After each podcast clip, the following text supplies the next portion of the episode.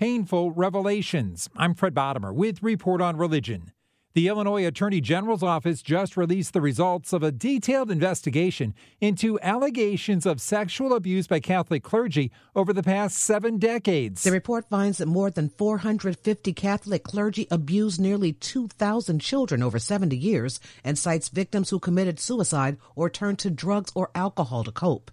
Illinois Attorney General Kwame Raoul says the report names those responsible. It was the survivors of child sex abuse who gave purpose and drive to this investigation. The state's Catholic dioceses issued a statement saying the report has prompted changes and a review of their policies. Allison Keyes, CBS News. Today, I offer, in the name of the diocese, my own name, my most profound apology to anyone who was harmed by a representative of the church through abuse here in our 28 counties of the Diocese of Belleville. Bishop Michael McGovern. I also want to assure everyone that we have made significant strides over these past two, even three decades in trying to keep young people safe in our Catholic institutions, schools, PSR programs, programs, ministries, uh, that with the efforts we have made, uh, we are trying to keep young people entrusted to our care in any way to keep them safe.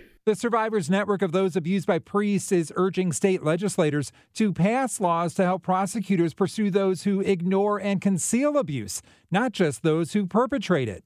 With Report on Religion, Fred Bodimer, CBS News. His karate lessons might not turn him into a black belt. Hi-ya! And even after band camp, he might not be the greatest musician. But with the 3% annual percentage yield you can earn on a PenFed premium online savings account, your goal of supporting his dreams. Thanks for everything, Mom and Dad. Will always be worth it. Apply today at PenFed.org slash savings. Federally insured by NCUA. $5 minimum to open account. To receive any advertised product, you must become a member of PenFed. PenFed's got great